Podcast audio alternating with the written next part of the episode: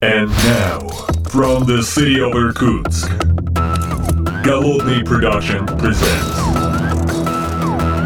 the Art of Programming Podcast. Unique, one of a kind, Siberian flavor in the world of IT.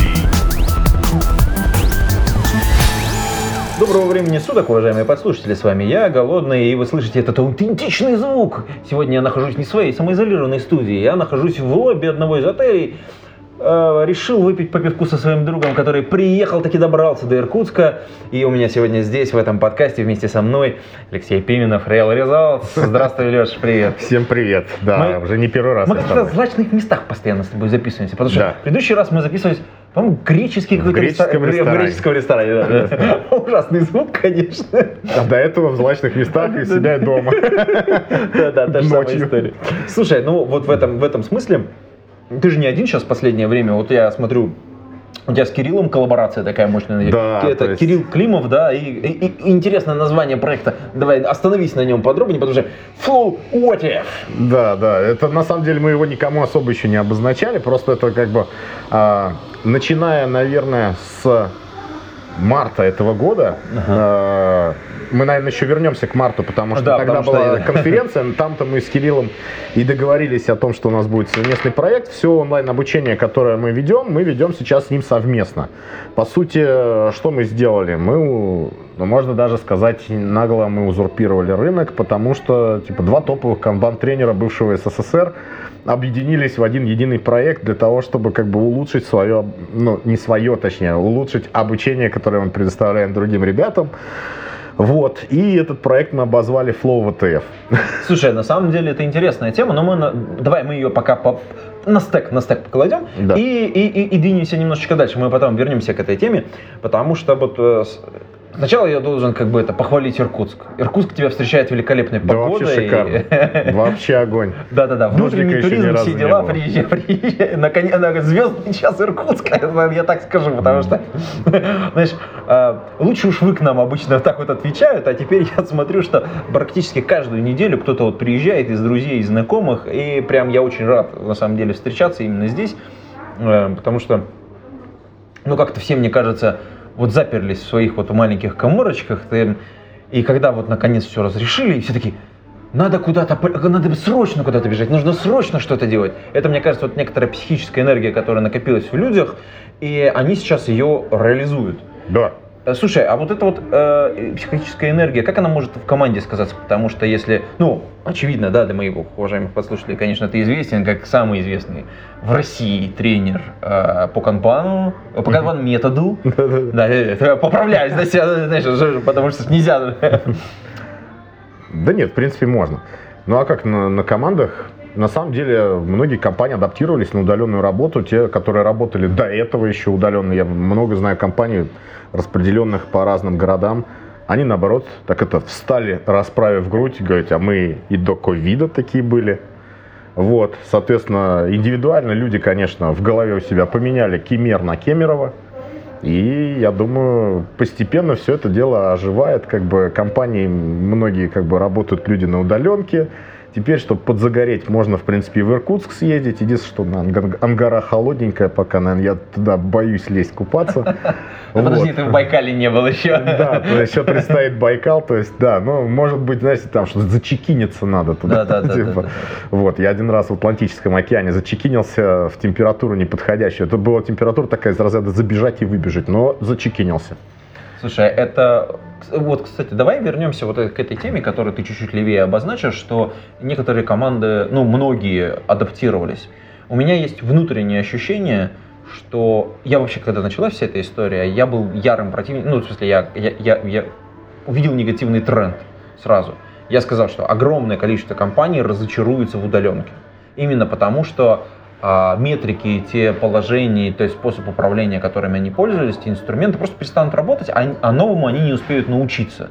Я думал, что все-таки карантин будет не такой длинный, как у нас получился. И э, моя гипотеза была о том, что многие компании захотят обратно вернуть сотрудников, они, и не сделают этого системного перехода. Я, я вообще любитель э, вот этого подхода именно ремоут. Мне, мне он очень нравится, я прям ну, фанат в этом смысле. Очень-очень сложно работать в IT, жить в Иркутске и не быть фанатом ремоута.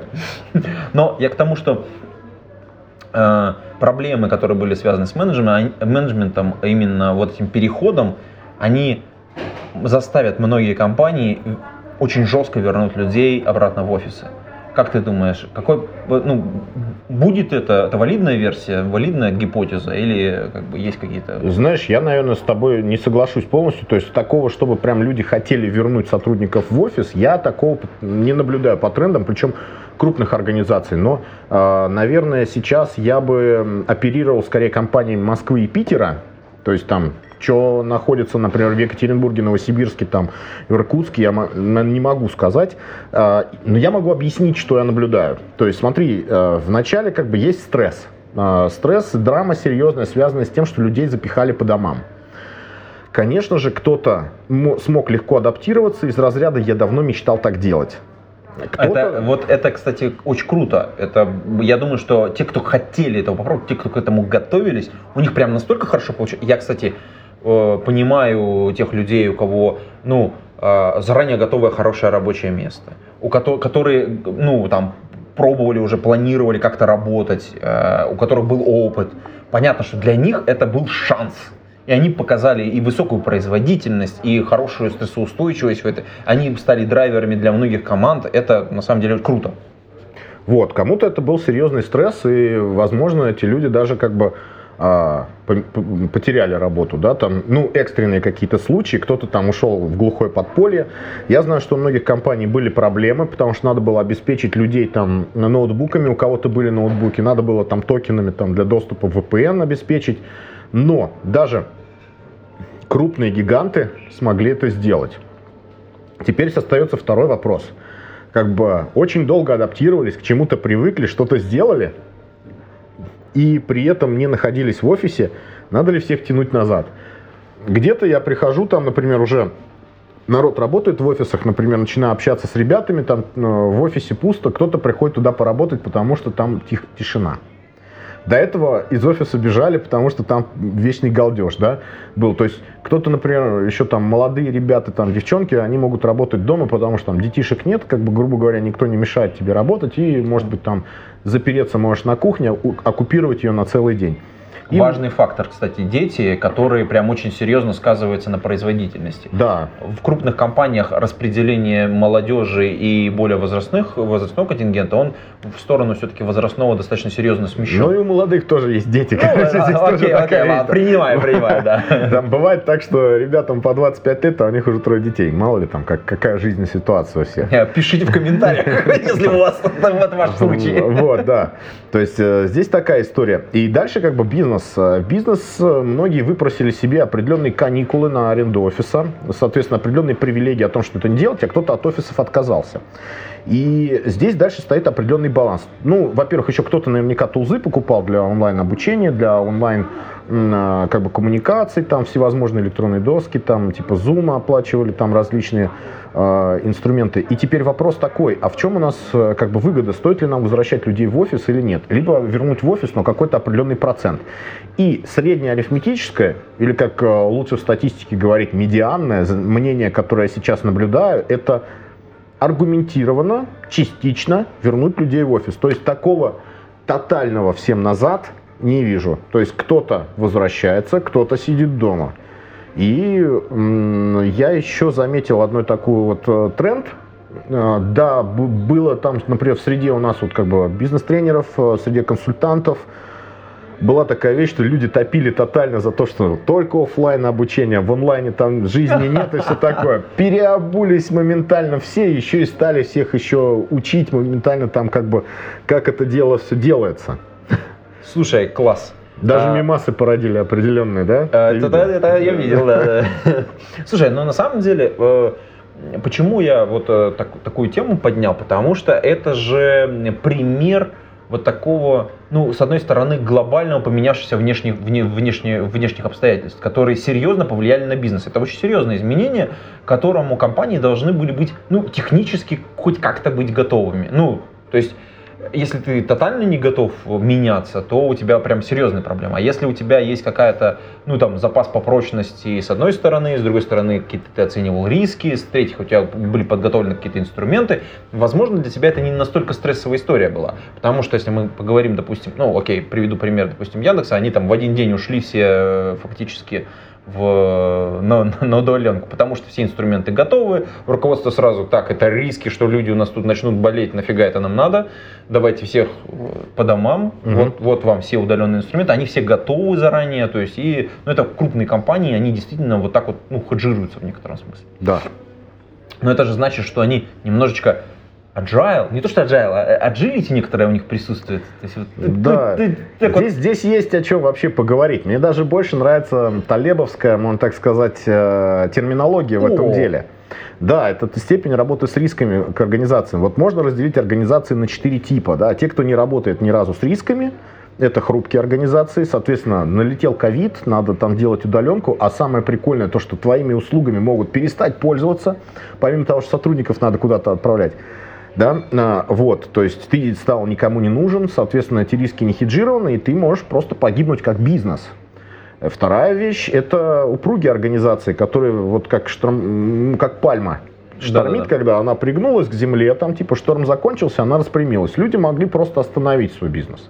Остановить до лучших времен. То есть э, и на, вполне такая вещь. То есть упаковаться, закрыться там как бы на, имеют определенную подушку безопасности для того, чтобы сколько-то времени тупо переждать. Есть организации, ну, как бы, грубо говоря, прочные, у которых э, глубокие карманы, которые как бы хеджировали эти риски, то есть э, у них э, кто-то где-то когда-то что-то было на удаленке, у них были там какие-нибудь грамотные ребята-админы, которые заранее где-то прописали лазейки с VPN, и надо было только это теперь масштабировать, закупить ключи, там еще что-нибудь. Вот, хеджировали каким-то образом эти риски. Ну и, соответственно, компании, которые взяли и полностью как бы переделали свой бизнес. То есть остался бренд, осталось что-то, но теперь эти компании занимаются чем-то другим. Это компании антихрупкие. И если как бы опять э, проговаривать вот эту историю, которую ты затронул с agile и agility, я люблю приводить прикольный пример. Допустим, вы типография. Ого, слушай, это для, для, для коронавируса идеальный пример. Да, и типография, в которой все четко разделяют ценности agile манифеста. И у вас, например, используется фреймворк гибкий, там что-нибудь типа скрама вы работаете в самоорганизующихся кроссфункциональных командах, заказчики просто пищат от качества вашего продукта и от того, как вы его поставляете. Все настолько круто, что вот просто все прет. И тут наступает ковид. И у вас заказывали книги, у вас заказывали там, не знаю, там такие вот люди, как я, заказывали брошюры какие-нибудь, рекламные материалы, а это все стало тупо не нужно. И дальше встает вопрос, на ретроспективе какой команды должно был, должен был подняться вопрос о том, что нам надо сделать полный рыночный пивот того, что происходит.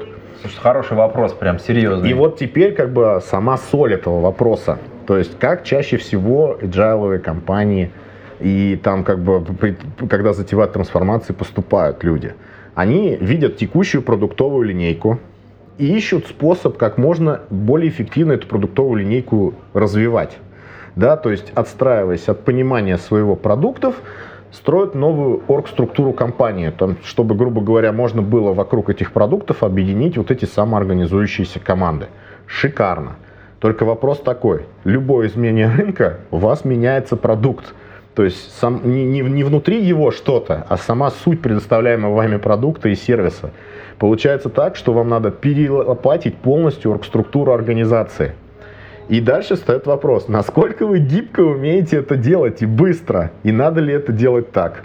И вот как бы гибкость организации это то, насколько быстро она может адаптироваться, диверсифицировать продукты, выкинуть продукты, добавить продукты и перестроить, возможно, структуру для того, чтобы как бы поставлять эти продукты, э, э, поставлять то, что надо клиенту и ровно так, как это хочет клиент, это будет уже как бы гибкость бизнеса. И здесь всплывает определенная штука, которая ставит крест на многих гибких подходах, которые э, начинают анонсировать как бы для гибкости бизнеса, да, те подходы, которые основываются на перестроении организационной структуры компании, они к гибкости бизнеса не имеют отношения. Organizational structures are fragile, services are robust.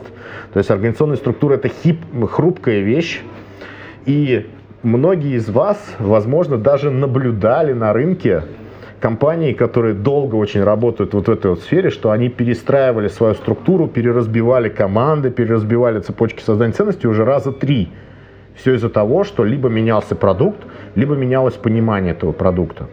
Вот, как бы, если мы фокусируемся не на, ну, не на структуре компании, выстроенной под продукт, а на том, чтобы как улучшить клиентский сервис, а организационная структура, она как формальность идет уже вторым числом. Мы решаем честно именно проблемы клиентского сервиса. И э, та структура и те ее изменения, они вытекают не в революционном формате от того, как мы хотели бы, чтобы в идеале это работало, а можно так сказать, вырастают в организации, исходя из той потребности, которая есть сейчас. То есть у нас не происходит таких рывковых, драматичных изменений внутри. Ну, согласись, что вот э, ковид это все-таки был это вот это революционное да. изменение, очень серьезное, очень. И, кстати, жестко. хочешь ржаку расскажу? Давай, давай. Что одними из самых негибких, можно так сказать, людей оказались тренеры по этой самой гибкости. Серьезно? Ну, то есть э, в онлайн далеко не все ушли, кто-то окопался до, лучших времен. Но Слушай, это, ну ладно, это, тоже шутка такая. Не, ну это стратегия. Ты да. обозначил стратегию, что окей, ну мы подождем, все равно сейчас как бы есть проблема, не будем дергаться, ну как бы окей, устроим все творческий отпуск, ну там реализуем какие-то внутренние проекты, которые ну, можно да, сейчас поделать. Вполне. Это тоже вариант. Слушай, ну кстати, я вот, кстати, про бизнесы, вот э, ты сейчас затронул эту тему. Ну, во-первых, я, знаешь, за, за, за время нашего с тобой отсутствия, ну, как это, в эфире совместном, и когда коронавирус начался, я очень четко, вот ты сейчас запомянул Талеба, я несколько раз вспоминал Талеба, как раз его, его теорией антихрупкости, и просто вот эту мантру, ну, вот, э, историю рассказывал и продавал, условно говоря, людям эту серию книг, прям, не, ну, там, консультируясь с некоторыми, говорю, ребята, вам срочно это надо читать. Ну, мы сейчас вот с вами поговорили, проработали какие-то риски, да, но серьезно, вот вы прям серьезно почитайте, подумайте, как это будет влиять на вас. Еще раз, да, в шоу-нот положу э, ссылочки на все книжечки, которые я рекомендую, люто плюсую и, в общем, считаю, что их нужно прочитать для понимания, в общем, того, что вы делаете. Они, ну, с одной стороны, философские, с другой стороны, супер практические в той части как раз которые здесь э, направлены именно на организацию, на организационные изменения. Вот, а я хочу э, пример тебе привести. Компании, которые, с одной стороны, в момент, когда, кстати, близкие к нам, в некотором смысле, а, которые в момент, когда коронавирус бомбанул, испугались, а потом у них все получилось очень хорошо. Это компании, которые занимаются продажей инструментов. Э, мы с тобой знатные столеры. Да. Занимаемся, так сказать, изготовлением некоторых деревянных изделий. Да, нет, мы, мы с тобой еще не знатные столеры, у нас по 10 пальцев на руках. А, да, да, да, слушай, вот я тоже, да. Это хорошая шутка. Да, поэтому не будем становиться профессионалами Да, да, да, мы здесь э, немножко... Ну, я просто к тому, что я недавно общался как раз с одной из таких компаний, и там интересная, интересная картина.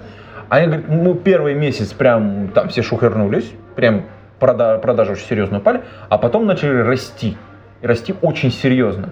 Uh, да, некоторые бренды просели чуть-чуть, но в основном, в целом, большинство брендов показали, ну, именно там такой крупный, крупный э, хороший такой прирост по объемам. Uh, и за буквально за два месяца они отыграли все падение, которое у них было выручки, и дальше пошли только в плюс. Но я тебе могу это подтвердить. Я лично заказал достаточно много инструментов за это все время. Ну да, да, да. Да, то есть парк себе маленько подобновил, да. Да, да, да.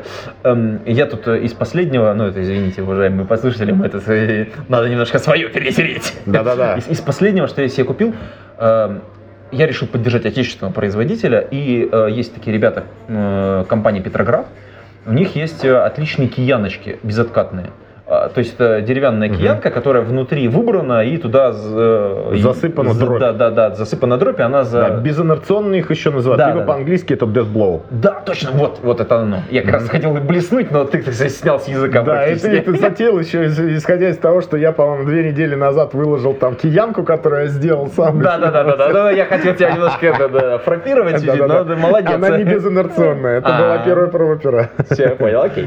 Хорошо, давай вернемся, как бы. Я просто к тому, что это есть бизнесы, которые, несмотря на то, что был кризис, реальный большой, серьезные изменения в, в окружающей атмосфере, они наоборот на коне. И а, как бы, несмотря на то, что все испугались очень сильно, у них прям вот как-то все неплохо. А, понятно, что многим нужно сделать некоторые изменения внутри, и вот если вот э, ты затронул тему как раз э, просто сейчас э, тренеров, а я так понимаю, давай вернемся, снимем со стека историю с э, конференции, которая у тебя прошла в Минске. Ну да, это... Это вот э, да, Бе- это Беларусь, республика и, соответственно, все дела. Республика Беларусь. А, так я, я сказал, А Беларусь. то говорят Белоруссия все. Не-не-не, я... Люди могут обидеться. Как у тебя там все прошло? Потому что ты, по- по- по-моему, прям ты миллиметр, миллиметр, такой, знаешь, там, и прям у тебя получилось попасть э, прям вот ровно-ровно туда, куда надо.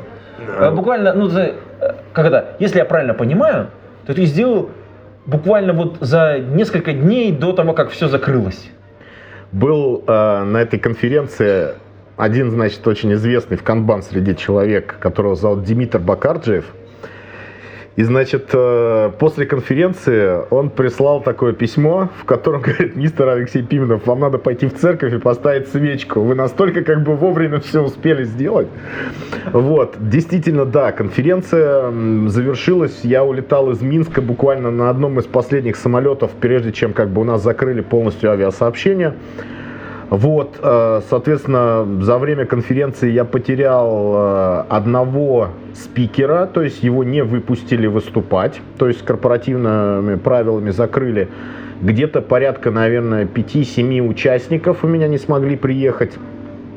Причем из разных стран, из разных городов. Москва, Санкт-Петербург, из Польши, из Украины. Слушай, это вообще приехать. странная история. Люди из Москвы и Санкт-Петербурга ехали в Минск для того, чтобы быть на конференции, которую ты организовал. Вот да, а это история примерно такого плана, грубо говоря. А, Что это за конференция? Она называется Канбан Евразия.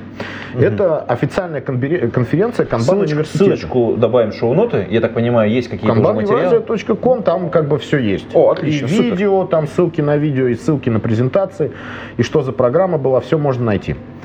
Значит, э, это как бы сеть конференций мировых есть, которая называется Kanban Conferences, проводимые Kanban университетом. Э, В разных странах иногда их подхватывают различные там как бы консалтинговые агентства проводят.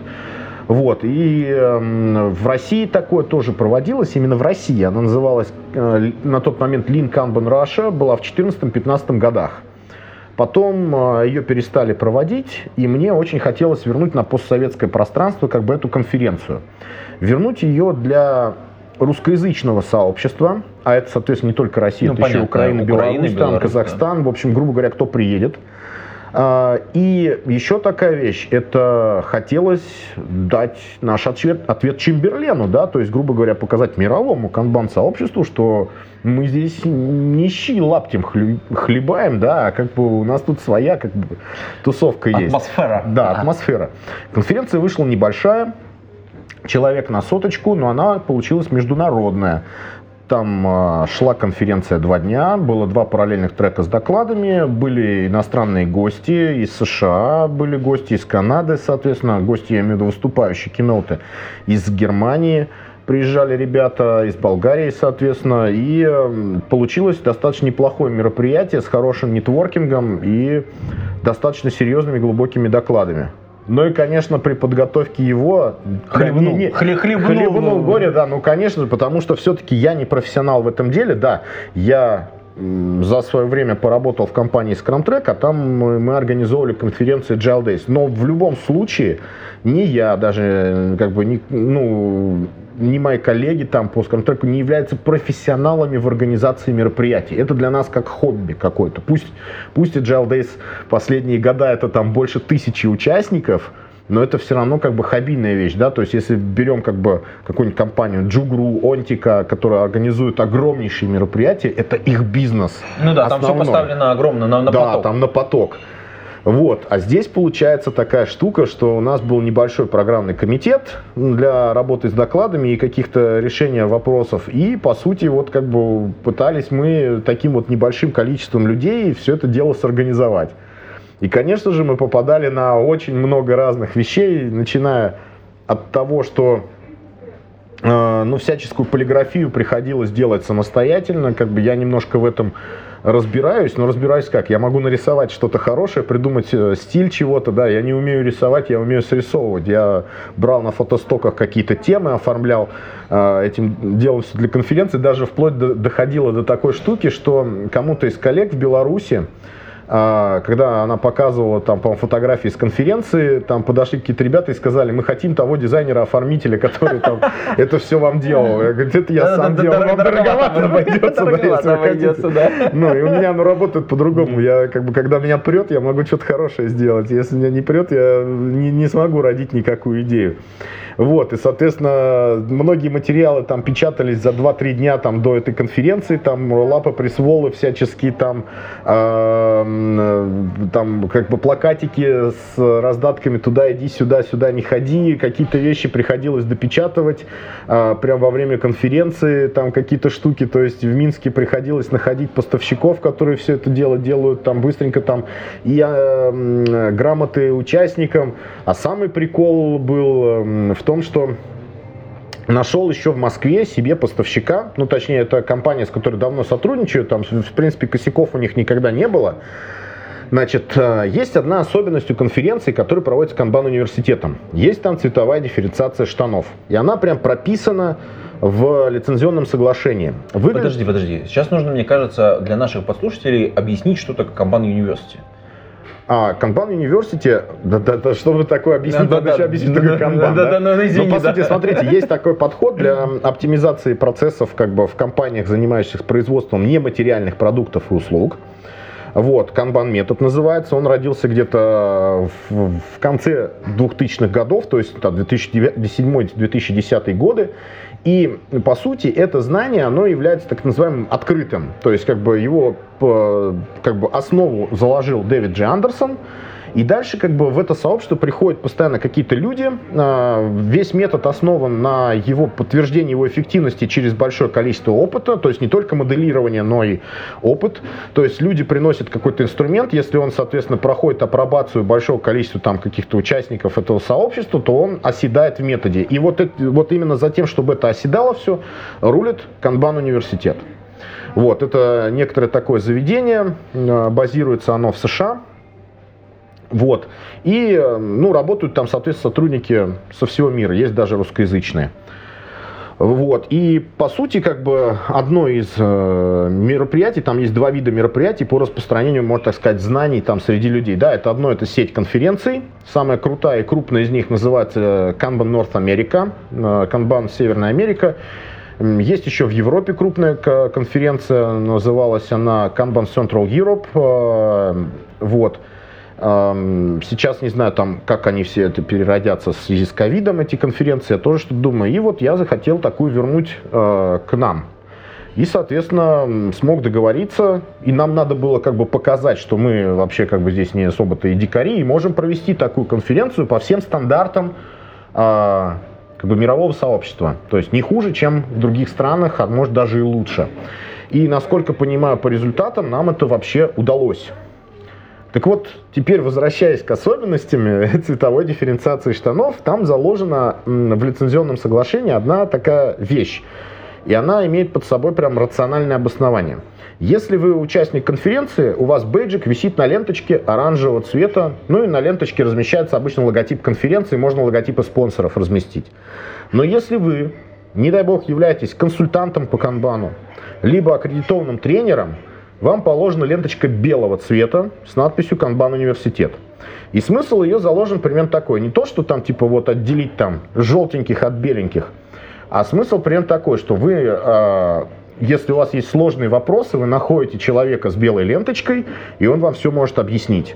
Вплоть до того, что в сети можно найти доклад Дэвида Андерсона, основателя всего этого дела, на котором он там объясняет, объясняет, что-то рассказывает, рассказывает, говорит, а вот такая вот вещь есть, как бы у меня сейчас нет времени во время доклада это докладывать, я про что-то другое сейчас буду говорить, но вот если вам это интересно, вы можете здесь у нас в кулуарах найти любого человека с белой ленточкой, и он вам все объяснит. А если не объяснит, скажите мне, я как бы займусь этим человеком персонально. Слушай, с одной стороны, это такая как бы это обратная связь очень мощная, да. а прямо от Дэвида Андерсона, да, а с другой стороны, это же подстава ебая. Если у тебя белая ленточка, то... А хотя зачем ты приехал на конференцию? Ты же приехал для того, чтобы как раз э, коннектиться с людьми, нетворчить да, и, да. соответственно, коучить как бы все, Не, ну, все там понятно. вообще белые ленточки даются там как бы канбан тренерам, тех, которых людей, людям, которых называют AKT, Accredited Kanban Trainer, он, конечно, не на все вопросы может ответить, потому что это все-таки преподаватель больше, да, то есть он не методист. Но есть там еще другие ребята, которых называют AKC, Accredited Kanban Consultant. Вот это считается с точки зрения канбан сообщества белая кость, то есть, э, ну, я не знаю, насколько там как бы сейчас это могло звучать, как это, э, из разряда типа какие-то небожители, на самом деле они не небожители, это просто ребята, обладающие определенным очень серьезным опытом и достаточно глубоко а, как бы разбирающиеся в нем и э, как бы их проверяли, что они действительно разбираются в этом. Да? Mm-hmm. Там для получения степени EKC надо, про, как, как защита диплома делается, то есть при том а, вы приезжаете на какое-то из э, мероприятий канбановских, и вам прям комиссия есть некоторая, вы пишете эссе или кейс, в котором рассказываете какую-то историю консалтинга, как там что-то было. Эту историю просто смотрят для того, чтобы стартовать с вами о чем-то диалог, и как бы в этом диалоге как бы люди могут распознать, насколько вы понимаете вообще канбан-метод и можете что-то с этим делать. То есть там выехать на лозунгах не получится. То есть и это не настолько халявно, как можно получить какую-нибудь там степень, пройдя онлайн-тест. То есть это серьезная такая вещь, и далеко немного людей в мире обладают как бы этой степенью Accredited Kanban Consultant. Угу. Слушай, ну давай вернемся к факапам. А, да. Вот с ленточками факап как раз. Угу. То есть, соответственно, конференция была небольшой, ожидалось, что там будет где-то порядка, ну, может быть, 10 человек с белыми лентами и порядка сотни человек с оранжевыми. И поджимали сроки, я заказал еще в Москве, а, значит, у поставщика эти ленты, соответственно, поставщик, я ему говорю, а ты можешь привезти мне их в Минск? Он говорит, могу. Ну, то есть, как бы готовность была такая, что за три дня до конференции э, поставщик должен был это дело все привезти в Минск. И так вышло, что поставщик, девушка, как бы, она сама на своей машине мне привезла в Минск это дело. Это можете себе представить, какой уровень сервиса? То есть человек подгадал еще свой какой-то э, поездку, там он, у нее родственники там, по-моему, были где-то в Минске, чтобы повидаться. И плюс заодно полезная вещь, отвезти одному из своих клиентов, соответственно, заказ. Но где-то что-то пошло не так. Черт. И она привезла мне ровно 100 белых лент и 20 желтых. Соответственно, ну, как бы... Атас. Э, Атас, да. И пришлось искать местных, соответственно, ребят, которые мне доделывали э, оранжевые вот эти желтые бейджики. Они чуть-чуть отличались от оригинальных. Вот. Ну, слушай, ну, с другой стороны, у тебя теперь много белых ленточек. Да, этих ленточек теперь не знаю. На будущее. Да, при том, что как бы офлайновые конференции не знаю уж, когда можно будет опять проводить. Слушай, пока ставим вот эту историю. И тем более еще непонятно, что там в Минске будет дальше твориться. Слушай, блин. Так, в политоту не уходим. Да, политоту, без этого, да. Это мы, мы, кстати, переживаем за всех вас, ребят. Я надеюсь, у вас все будет да, хорошо. Но и... пасаран. Да. Давай чуть-чуть отскочим в сторону от конференции. Я хотел бы вернуться к, наверное, самой ну, одной из самых передовых тем, которая сейчас, мне кажется, развивает. Ну, я слежу так, как это, я, так сказать, не настоящий сварщик, как ты понимаешь, да, я так по, по, слежу со стороны на то, что происходит внутри э, комбан комьюнити и вообще вот это всей, всей движухи, и смотрю, э, судя по твоей реакции, вообще как бы тому, какие материалы появляются, что самое передовое как бы тема является Kanban Maturity Model. Угу. Вот, э, собственно говоря, и то, чем занимается сейчас э, Kanban University, это как бы ну, одна из э, точек фокусировки. Расскажи немножечко, как, что, что там, как обстоят дела, потому что то, что я видел, ну, для тех, кто впервые об этом слышит, есть огромная, огромная просто схема того, как это, как, ну так, это некоторое визуальное представление Kanban Maturity Model, это огромная схема с уровнями э, зрелости компаний, ну, компаний, компаний, которые применяют канбан метод и некоторыми, э, э, ми, ну, как это, практиками или техниками, которые на этом уровне можно применять и нужно применять. Вот, здесь как раз интересная вещь. Давай немножко Давай. С, с истории, то есть откуда вообще появилась Kanban Maturity Model, хотя, в принципе, таких моделей зрелости это э, дофига. Одной из самых таких серьезных как бы вещей здесь является модель CMMI. Capability Maturity Model, ай, забыл, как расшифровывается, неважно.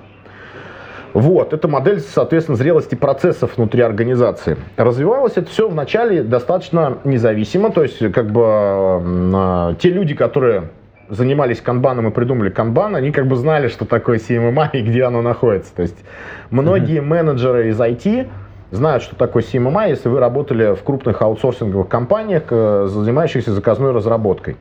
Вот. Потому что для работы таких компаний с какими-нибудь крупными там организациями типа Boeing, BMW или что-нибудь еще, надо иметь у себя сертификацию ваших процессов по уровню CMMI Level 5 или хотя бы Level 3. Вот. Но, соответственно, в канбан-сообществе появлялась определенная такая вещь, то есть за время консультирования организации, работы с организациями появился набор определенных паттернов поведения, которые мы в этих организациях наблюдали. Соответственно, эти паттерны поведения, они ассоциировались с определенным набором того, что в организации есть, какие у них используют практики, какие у них э, есть проблемы, на, на, какие у них ценностные модели, на чем они сфокусированы и тому подобные вещи. Вот. И в конечном счете начала формироваться некоторая модель организационной зрелости. Это именно зрелости организации. То есть нельзя вот эту KMM, Kanban Maturity Model, применять какой-то команде. Угу. Вот есть такое неправильное применение ее, как некоторые люди, вот у нас там одна команда на таком level е, на таком level е. Нет, у вас организация находится на каком-то level е, ну, и, я правильно сказал, да, для организации. Да, то есть можно, ну, максимум можно еще попробовать там сказать, что вот у вас один сервис в организации находится на таком уровне, а другой сервис на таком уровне, но не команда. Команда это что? Это что-то внутри, это э, маленькая боевая единица. То есть как бы мы смотрим на то, что торчит наружу из организации, mm-hmm. продукты, услуги и вообще сама организация, как выглядит со всем своим портфелем. Вот. Э, и во что это все дело выродилось? Выродилось э, это дело все в то, что в какой-то момент даже и э, люди, которые развивали CMM и в нем очень сильно как бы участвовали, в частности, вот, например, есть такой консультант, ее зовут Теодора Божева, пришла работать с Канбан университетом, соответственно, и к 2018 году эту модель дооформили. Дооформили эту модель. В чем ее, как бы, в чем состоит примерно смысл? Смысл, что есть определенный набор уровней организационной зрелости, на которым присущи определенные бенефиты. На каждом уровне есть какие-то плюшки, которые организация получает. Соответственно, и есть наборы каких-то вещей, на котором люди фокусируются. То есть, э, что они там делают, какие у них есть риски, какой уровень у них лидерства, какие инструменты лидерства используются, что с, э, на этих уровнях с доверием. И слово канбан пока здесь вообще ни к чему, да, это уровень зрелости. Если кратко говорить, то уровни, они примерно такие. ML0, он называется Oblivious, то есть это рассеянный менеджмент внутри организации. Грубо говоря, ты, конечно, получишь то, что тебе надо, но это будет очень сильно зависеть от того, кто тебя обслуживал, а, как это происходило и что ты вообще за клиент такой. Вот. И это достаточно хаотичная история. Это из разряда, что вот э, вашу супругу там как бы стрижет э, девушка Люба из соседней парикмахерской. Если вдруг Люба уволилась, то ваш супруг туда вот парикмахерскую не пойдет, потому что только Люба знает, как стричь вас правильно. Вот. Это ты сейчас записал все парикмахерские страны. Да, они находятся на а, уровне Oblivious 0. Дальше как бы идет уровень team-based. Грубо говоря, когда мы начинаем эти риски каждого человека пытаться хеджировать, то есть мы возникают уже какие-то определенные команды, пусть это будут еще не кросс-функциональные команды, а еще функциональные команды, где люди делятся определенным знанием, а, занимаются там определенными вещами, коммуницируют между собой, то есть и делают очень много разных таких вот а, полезных вещей. Но клиент все еще получает либо чуть-чуть не то, либо чуть-чуть не вовремя. И очень все опять зависит от лидеров, которые этими командами разруливают, соответственно, что-то делают. Потому что все-таки в крупных организациях человек, который э, ответственный за то, чтобы, э, можно так сказать, ответственный за то, чтобы клиент получил что-то, такой человек все-таки есть, и он рулит большим количеством команд. Вот. Следующий уровень называется Customer Focus, когда, соответственно, мы координируем работу большого количества команд uh-huh. ради того, чтобы клиент получил что-то быстро.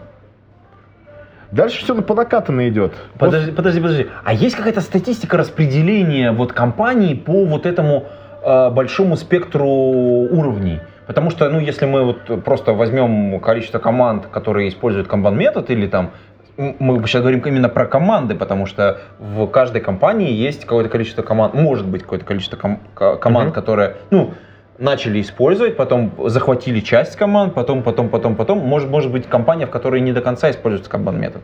Ну, не, не, не, а, вот не сейчас надо немножко мифов поразвеять, потому что канбан метод, э, вот то, как ты его сейчас описал, это такое ощущение, что это определенный фреймворк для работы.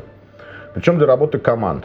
На самом деле, Kanban метод изначально разрабатывался как э, средство для межкомандной работы, для фокуса именно на клиентском э, каком-то сервисе. Мгм. То есть он не фокусируется на деятельности команд.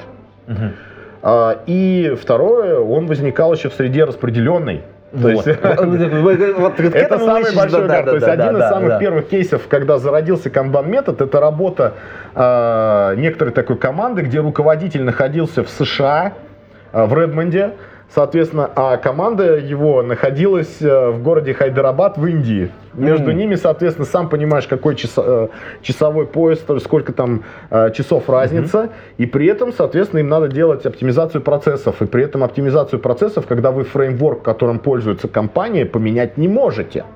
То есть, Мгм. грубо говоря, если вам написано, что вот, вот такой у нас подход к разработке продукта, этот подход вы поменять не можете. Вы не можете прийти и сказать, у нас теперь не будет вот этого, будет, например, скрам. Вот именно так был придуман канбан, когда вы поменять вот этих вещей не можете, и вы можете только как бы взять определенными управленческими решениями, используя то, что у вас есть, попытаться вытащить это дело в какой-то успешный инструмент. И весь канбан метод это как раз именно координация деятельности в большинстве своем большого количества команд, большого количества людей ради клиента. А, Подожди, Вот. чтобы я вот тут немножечко как бы для понимания, просто расширения. Смотри, я же правильно понимаю, и даже если вот э, мы начинаем канбан метод внедрять, ну внедрять, конечно, неправильно, наверное, Мгм. слово, да, но мы все равно начинаем плясать от какой-то, например, одной команды или там двух команд, когда мы начинаем э, ну, как бы поглощать, условно говоря, соседние команды, которые и Так добавля- можно. добавлять. э, Так можно. вот, ну, Но вот- это вот смотри, это когда у тебя организация на уровне 0 А облизывалась, да, вот я. и ты переходишь на уровень ML1 Team-Based. Ага. Но есть один определенный лайфхак. А, В Kanban методе есть такой инструмент, называется статик. Это инструмент построения канбан-системы, алгоритм, да, он состоит из определенных шагов, которые вначале нужны для сбора большого количества данных, а вторая часть для проектирования этой Мгм. канбан-системы. Вот этот статик, если его применять к клиентскому сервису изначально, да, то есть не вокруг какой-то команды, а вокруг действительно, вот мы оказываем такую-то услугу людям, либо разрабатываем А, в обратную продукт. сторону пойти, я понял, я понял, по- Да, по- есть параллельно от всему клиента, этому, да, да, да. идти, то Ага. в таком случае у вас есть шанс скачком соскочить на уровень ML1, который называется Customer Focused. Вот. И этот э, как бы уровень характеризуется тем, что вы наконец умеете поставлять быстро. А вот многие как бы agile подходы, они фокусируются именно на team-based. Ну Окей, да, вот я- вы запустили, у вас привычка есть такая, куча да, большого количества команд, да, различные методы скейлинга, они уже там эм, переходят на более высокие уровни. Вот, это мы три уровня разобрали. Дальше я просто кратко расскажу. То есть э, уровень Customer Focus вы можете поставлять клиенту что-то более-менее быстро. И поставляете это в какой-то последний ответственный момент. Да? То есть там еще есть героический менеджмент. Но следующий уровень называется Fit for Purpose. Фраза, фраза сложная, я не помню, в предыдущем подкасте мы ее разбирали с тобой или нет, но, в общем, смысл прям такой. Это хорошо описывается русским словом целесообразность. То есть вы делаете ровно то, что клиент от вас хотел, и поставляете ему так, как он это хотел. Вот. Здесь начинается такая замечательная вещь, которая называется институционализация, когда у вас тот способ работы становится частью корпоративной культуры. И в данном случае героический менеджмент начинает отступать. То есть э, часто в agile культуре мы заменяем героического менеджера на героического agile коуча либо скрам-мастера, на котором многие вещи держатся. Вот, вот на уровне ML4, к- э, М- ML3, который называется Fit for Purpose, там такого менеджера уже нет. И мы в моменте делаем ровно то, что нужно. Дальше как бы есть э, уровень ML4, он называется Risk Hedged. И э, я могу отделить их между собой. Я обычно примером определенным говорю. Вот э, с чем различается Risk Hedged и Fit for Purpose уровня.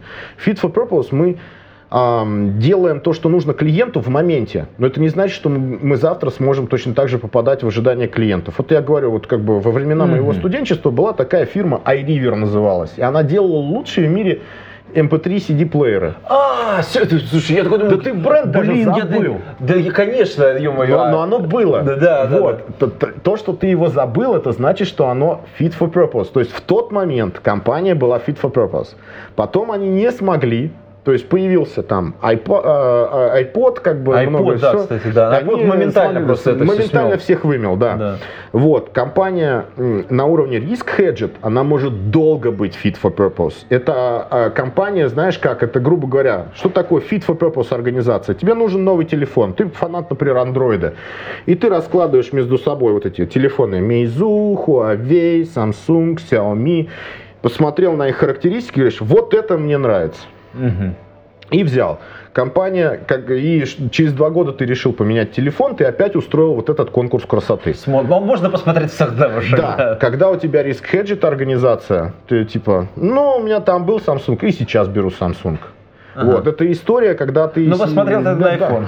Да, посмотрел на iPhone, но там тоже такая, да, история. Но я обычно привожу пример еще такой, там, например, там, типа, у тебя, у папы когда-то была старенькая Volvo, ты на ней учился водить машину, как бы, потом папа ее тебе отдал, ты ездил на старой папиной Вольве, потом ты пошел работать, скопил себе, купил небольшую Volvo, потом ты обзавелся семьей, и тебе уже нужна большая машина, там, чтобы ребенка возить в кресле, и ты идешь, ну, и как бы идешь опять в салон Volvo покупать новую машину. Почему? Потому что ты понимаешь, что от них ожидать, как она будет рулиться, как она будет обслуживаться, сколько тебе это обойдется.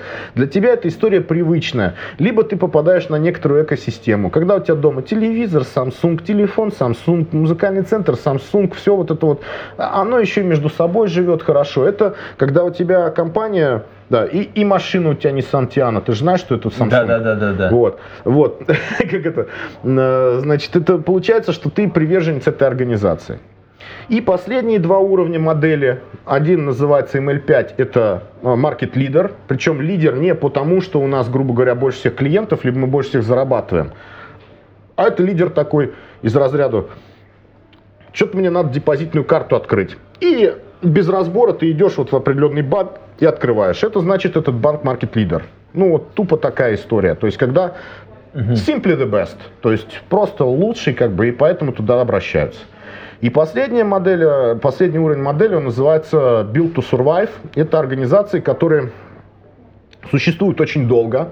И за время своего существования как бы мутировали очень большое количество раз. То есть компании занимались то одним, то другим, то четвертым, то пятым там. И э, это де- проделали очень много. То есть таких компаний э, в мире не так много.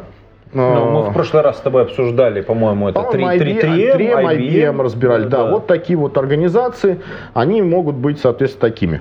И вот дальше, смотри, получается такая вещь. Вот мы перечислим, мы еще, допустим, даже слово канбан не говорим. Вот Да, у нас вот есть ни разу еще, от по-моему, 0 до 6. А, Они есть, и каждому уровню присуща определенная ценностная модель. Определенные плюшки этот уровень дает. То, как люди себя ощущают внутри, уровни доверия, какие решения там принимаются. То есть мы на стратегии, либо на тактике фокусируемся. Это модель. А вот этот вот плакат страшный, который ты видел, это когда попробовать на эту модель помапить все, что есть в канбане. Ух ты, а я понял теперь, откуда Да. это все. И, те- и- и даже такая вещь мы можем взять и попробовать помапить туда любую другую как бы фреймворк. Например, мы м, занимались такой вещью. Недавно еще одно мероприятие было, но это онлайновое. Мы делали такую штуку, называется Kanban Leadership Retreat. Это м, как бы антиконференция, на которой собираются там как бы ребята э, как бы из канбан сообщества, и они там заявляют какие-то темы, мы разбирали темы, мы, например, Scaled Agile Framework, мапили все практики, которые у него там есть, попытались помапить на модель KMM. Это можно сделать, и это достаточно интересное такое упражнение для того, чтобы понять, что у тебя есть, потому что модель KMM, она все-таки такой родмап того, как ты можешь развивать свою компанию. То есть у тебя показываешь эту модель руководителю, да, глупый руководитель может взять, сказать, а, я точно хочу на 6. Ты ему задашь вопрос, зачем тебе этот 6? Вот что бы ты хотел от компании? Там, смотришь там список бенефитов, которые каждый уровень дает. Говоришь, вот я бы хотел хотя бы вот этот бенефит получить. Окей, нам надо идти вот сюда. Это подразумевает вот такие-то, такие-то вещи. Если мы будем использовать тот-то и тот-то фреймворк, это значит должны быть такие-то, такие-то практики применены. Вот, большой страшный канбановский плакат ам, с практиками канбана в модели KMM, он э, скорее выглядит а, таким образом, то есть так как канбан это проэволюционные изменения, кстати, отдельной темой разговора может быть, что такое эволюционное изменение. Это нифига не маленькими шагами изменения. Вот, я даже могу сейчас затронуть эту тему. Здесь мы касаемся вообще эволюционной биологии. То есть это все позаимствовано в биологии, в том, как у нас происходят определенные мутации. Слушай, давай, может быть, на Да. примере короны это разберем. А, То есть это у нас э, случилось э, серьезное изменение внешне. Во, серьезное изменение внешнее. Как это случилось? Грубо говоря, некоторый вирус, который а, не заражал людей, стал заражать людей. То есть для того, чтобы произошла такая мутация, а, произошло какое-то изменение во внешней среде. То есть эта мутация, она может быть случайной, а может быть направленной.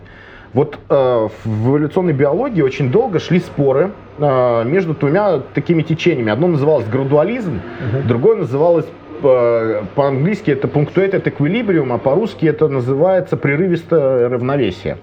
Градуалисты, в частности, кстати, Чарльз Дарвин был градуалистом, они говорят, что мутации происходят спонтанно и непонятно как. Ну, то есть в любой момент что-то может произойти. А вот э, punctuated equilibrium, вот эти вот ребята, которые про прерывистое равновесие, они говорят, нет, у нас есть периоды, когда мутации невозможны, потому что внешняя среда не меняется. А потом есть периоды, когда вдруг происходят определенные изменения внешней среды. То есть Это взяли наш- одну- наш случай да, одну практически, да. животинку, перетащили совсем в другую среду, и там она смогла мутировать каким-то образом. Да, взяли и привезли в Иркутск кенгуру.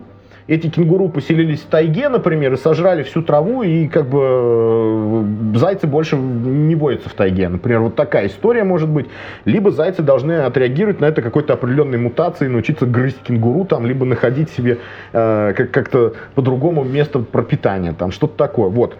И по сути э, получается такая вот история. То есть корона, попав в какой-то, значит, другой организм человеческий, произошла определенная мутация, в которой она смогла адаптироваться, и мы получили то, что мы получили. Вот. И дальше теперь смотри. А, Получается такая вещь, что у нас есть э, в бизнесе ситуации, когда у вас есть стресс, то есть что-то давит на компанию, типа этого Это, коронавируса. да, да. это классический Вот, и в, эти- в это время обычно все изменения заходят на ура. Все здорово. Но стресс-то происходит не настолько часто. Вот скажите мне, пожалуйста, какие сейчас стрессы у любого коммерческого банка, который происходит? У них, по-моему, забот, кроме как а, пройти проверку там Центробанка, по-моему, серьезных таких, может, и нету. Потому что денег у них достаточно, люди пользуются их услугами, и все нормально. Вот, то есть у них состояние эквилибриум, равновесия. Но, но хочется изменений. Изменений ради чего? Возможно, как бы вот это вот предвидеть какие-то вещи, что есть а, а, подстелить соломки, там перестроиться, либо лучше выпускать продукты просто в конкурентной борьбе, э, какая-то история. Но как вносить изменения вот в этом конкурентном точнее не в конкурентном, а в состоянии как бы эквилибриума, равновесия. И здесь как раз э, придумываются различные методы, как можно внешние стрессоры вносить для того, чтобы организацию вытащить в состояние пунктуации, вот этого состояния, когда есть какая-то необходимость этих изменений. И вот эта вещь называется managed change, то есть управляемый, э, managed evolution, управляемые эволюционные изменения. То есть Слушай, когда мне- вы в организацию, сейчас секундочку, Да-да-да. вносите определенный стрессор и даете место для рефлексии, то есть чтобы люди могли отрефлексировать это изменение. Можете с помощью модели подсказать, что им с этим можно сделать. То есть они при- приходят в состояние не, недовольства полностью, то есть нет статуса кво, им не нравится ситуация, и они переходят как бы и культурно, и с точки зрения практик, с точки зрения инженерных практик, они переходят на другой уровень, начинают с чем-то а, пользоваться, и как бы происходит у нас вот эта вот мутация, переход. И канбан метод с точки зрения этой модели предложил как набор практик для того, чтобы выводить из равновесия организации, так и набор практик для того, чтобы вводить в новое равновесие их. Консолидационные, транзакционные практики. Вот э, суть этой модели, она выглядит вот именно вот так. То есть э, эволюционные изменения это не изменения маленькими шажками, то есть это ни, нифига не PDCA, нифига не кайдзен. Это все про то, что мы вызываем определенный стрессор, даем как бы отрефлексировать с этой вот вещью, и э, дальше кто-то проявляет акт лидерства, чтобы затащить какую-то историю. Э, Вот. То, что все, что ты описал, очень, на- мне очень напомнило историю, э, извини, что такое сравнение делаю, э, с- очень напомнило историю с ОКР. А, я, я понимаю, все, все сравнения ложные, но все равно там тоже та же самая история. Мы всегда даем планку выше, чем команда может выполнить. И в идеале это там, там 0,6-0,7 э, от э, показателя, который команда может втащить, или там какой-то из уровней, соответственно, и, соответственно, а единицы это недостижимый какой-то этот, но если люди это делают, это подвиг в некотором смысле, который меняет на самом деле всю систему. Ну, здесь может быть такая вещь, но здесь есть огромное пространство для манипуляций. Да, вот и- Потому что мы сможем сделать как бы и X3, но мы скажем вам 1.2, ну, как бы ради того, чтобы не стараться сильно, потому что OKR все-таки вы вырабатываете сами, Ну да. а стрессор вам надо вколоть извне. А, ну, ну, Вот здесь определенные вещи. Часто вот как бы это очень такая вот э, интересная история. На, на самом деле подходов вообще к проведению изменений их достаточно много. И некоторые люди, как бы одна беда, они сваливают все в кучу. То есть там и PDCA циклы сваливают в кучу, и скрамовский инспектор дадапт в кучу, хотя инструменты разные. И кайдзен в кучу, и э, evolutionary change в кучу. Надо, как бы, по мне, я, знаешь, даже уже какую-то градацию мог бы у себя сделать агента изменений, насколько он глубоко понимает разные вот эти инструменты, которые он использует. М. Слушай, на самом деле, вот с точки зрения изменений, э, я, я все про свое, все про больное, Мгм. э, хочу просто вернуться к конференциям, которых я все-таки соскучился, потому Да, что да. э, это- для меня это наиболее одна, одна из тех деятельностей, которая приносит максимальное удовлетворение от того, что я делаю. То есть это как бы такая возможность выплеснуть некоторую, ту самую накопившуюся энергию. Мгм. У нас осенью будет конференция, к которой мы готовимся, Яндекс Scale. Э, Она будет в онлайн-офлайн формате. Это, это внезапно для Мгм. нас такая как бы тоже интересная тема. Пришлось очень серьезно поменять подход к тому, как мы это делаем, как мы это разрабатываем, соответственно, как мы а, предоставляем это людям с точки зрения пользования. Это очень прикольно, на самом деле. Э, Изменения, как, как видно, что люди меняют вообще, как они делают, привычно, то, что они привыкли уже делать. То есть люди привыкли выступать с залом, а теперь нет зала. Люди привыкли а, готовить материал определенным образом и видеть реакцию, а теперь этой реакции нет. И а, там нужно вести, допустим, конференцию, ее нужно вести совершенно по-другому. И мы вот сейчас прорабатываем этот- эту, эту историю. А раньше была возможность некоторые демо-сцены, где, ну, демо-зоны, где можно было прийти и посмотреть, например, какие-то практические э, элементы использования технологий. А теперь это будут виртуальные лабораторные работы, когда можно прийти, записаться и вместе с экспертами сделать эту лабораторную работу. Кстати, для тех, кто Ну. из наших подслушателей это, эту историю э, хотели бы попробовать какие-то технологии Яндекс Облака в деле, приходите, э, будут 4, 4 офигенных лабораторных работы э, по Kubernetes, э, соответственно, будет по serverless, про serverless прям рекомендую конкретно. Э, Прям прийти и с нуля сделать что-то работающее, готовое, получить навык и, собственно говоря, эм, это все в облаке, это все в онлайн, сидите дома, получаете совершенно замечательные навыки прям вот из коробки. Но это же вот это изменение в образовании в некотором смысле же, вот этот ковид, он стартовал целую огромную, не знаю, огромную такую волну изменений вообще во всех процессах. Ну, начиная от школы, да, и, ну, вот мы конференции сейчас вот обсуждали. Что вот ты видишь вот в, эт- в этих изменениях? Какие-то позитивные есть стороны? Потому что многие, конечно, плюются на онлайн, многие ну, это не я, потому что я ви- вижу, какие вещи очень круто работают, и прям, знаешь, ну, некоторые новые вопросы появляются. Ребята, а до этого что вы делали? Ну, смотри, грубо говоря, онлайн был и до этого, и там как бы много было разных обучений, где комбинировалось и видео, там и онлайн-сессии. Я ожидаю, смотри, чего. Грубо говоря, когда начались вот эти все истории, связанные с тем, что многие тренеры стали как бы проводить теперь обучение в онлайне, старые тренеры, так знаете, посмотрели на них, похихикивая так, типа, а мы тут давно уже в этой теме. Но, так как сюда приходит очень много других ребят, и у многих рождаются замечательные идеи о том, как можно сделать все по-другому. И они нарушают правила. Нарушают правила, которые были установлены онлайн-тренерами старого образца. И, возможно, мы породим вообще сейчас новую какую-то историю, связанную с обучением э, и с тем, как вообще оформляются материалы. То есть у меня есть определенные свои инсайты. Вот, н- например, ну просто хотите вот простой пример, грубо Давай, говоря. давай, жги. оффлайн тренинг, вы получаете раздатку. И раздатка у вас обычно, например, формата какого-то А4, например. Ну да, чтобы это удобно раздатка, было да. распечатать. А, Да. не, ну есть еще, знаешь, какой формат мне очень нравится? Это когда не А4, а делают квадратный формат, чтобы на А4 распечатать, и сбоку есть поля для заметок. Это внутри так делается. да, это очень удобно на самом деле. Вот смотри, например, там для оффлайн тренингов я вообще по-другому делал. Вот, э, например, я посчитал такую вещь. У меня учатся, наверное, много достаточно девчонок. А девчонки ходят далеко не с рюкзаками. А, точно, слушай. И туда 4 не влезет. А, да. Поэтому опять. Дальше стоит вопрос. Опять, а пружинка будет где? Сбоку либо сверху? Соответственно, то расположение столов, как у нас делается в классах, мы сделали пружинки слева. И, соответственно, точно так же большинство у нас, соответственно, ну, ты меня поймешь, ты тоже левша, как бы правши, поэтому А, да, слева подкасте у два, тебя- слева два, у тебя- два, два человека в левше. Слева у тебя картинка там с какой-то объяснением, справа у тебя поле, где ты можешь записывать. Мы с тобой будем записывать через боль, через пружину, но как бы, окей, ради большинства, ради правшей мы это дело потерпим. Вот такая вещь. Но я не могу это взять и использовать в онлайне. Почему? Потому что, извините, ребята, но у вас монитор не формата не А4, не А5, а фор- а соотношение сторон 16 на 9. И даже когда вы работаете с какими-то рабочими областями, если как бы в оффлайне мы работали там, я ставил вам стойку с флипчартом, который вертикально имеет такое расположение, да, там, э, вот, то теперь у вас э, рабочая область это ваш монитор. Ага. 16 на 9. Ну, И эти области для работы там в Miro, Mural или других инструментах должны быть 16 на 9. И выгружаемый PDF-файл с материалами, которые вы получаете, тоже должен быть 16 на 9. Я здесь как э, э, любитель э, маков э, и, так сказать, приверженец этой экосистемы э, горько, горько, горько всплакнул, потому что не 16 на 9 у нас мониторы немножко.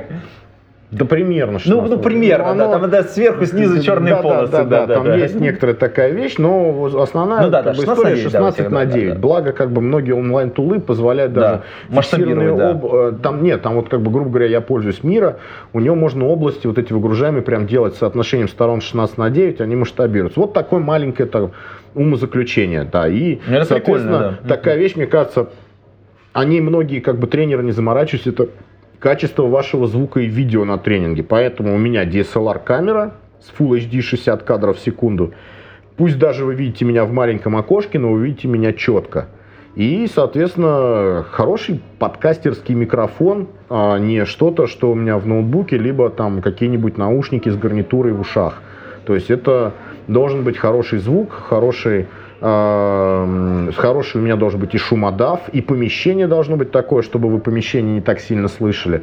Это все качество сервиса в онлайн-обучении. И порой как бы некоторые люди на этом не заморачиваются. Вот я считаю, что должно быть, как, должны быть какие-то определенные прорывы. Возможно, какие-то появятся новые Ож- платформы. Ожидаем скачок, в общем, в этой истории. Должно быть, должен быть какой-то скачок, но просто просто пытаться перетащить оффлайн в онлайн, либо просто попытаться адаптироваться, как это делали старой формации онлайн-тренеры, и не хочется, и не может, наверное. То есть хочется как-то сделать по-другому. Я думаю, с конференциями тоже что-то такое будет. А, вот, кстати, на этой замечательной ноте, э, немножко грустной чуть-чуть, мы, я думаю, будем завершать выпуск этого подкаста, который чуть-чуть перевалил за час. Мы все, э, все, все, значит, ссылочки мы оставим в шоу-нотах. Большую схемку, соответственно, Kanban Maturity Model смотрите, соответственно, обязательно разбирайте, пони- попробуйте понять, где вы находитесь, где находится ваша компания, куда вы можете прийти, что можете использовать, какие бенефиты получить. Маленькая ремарка. Я тебе пришлю материалы, там больше, чем один большой плакат, там будет много. Мы это Пусть все поисследуют. Все, все поставим, да. Соответственно, а на это, а, да, кстати, приходите, регистрируйтесь на конференцию Яндекс.Кейл. Соответственно, записывайтесь на лабораторные работы. Там, правда, окно очень маленькое, когда откроют, соответственно, их запись, но не пропустите этого. И на этом все. Пейте кофе, пишите жалобы. До скорых встреч. Пока-пока. Пока-пока. Выпуск этого подкаста выходит при поддержке патронов Александр Кирюшин, Алекс Маликов, Федор Русак, Игорь Кополь, Лео Капанин, Михаил Гайдамака, Ника Василий Галкин, Павел Дробушевич, Павел Ситников, Сергей Киселев, Сергей Винярский, Сергей Жук. Спасибо вам большое, уважаемые патроны. А вы, уважаемые послушатели, можете стать э, патронами. Приходите на patreon.com голодный и поддержите выпуск этого и других подкастов.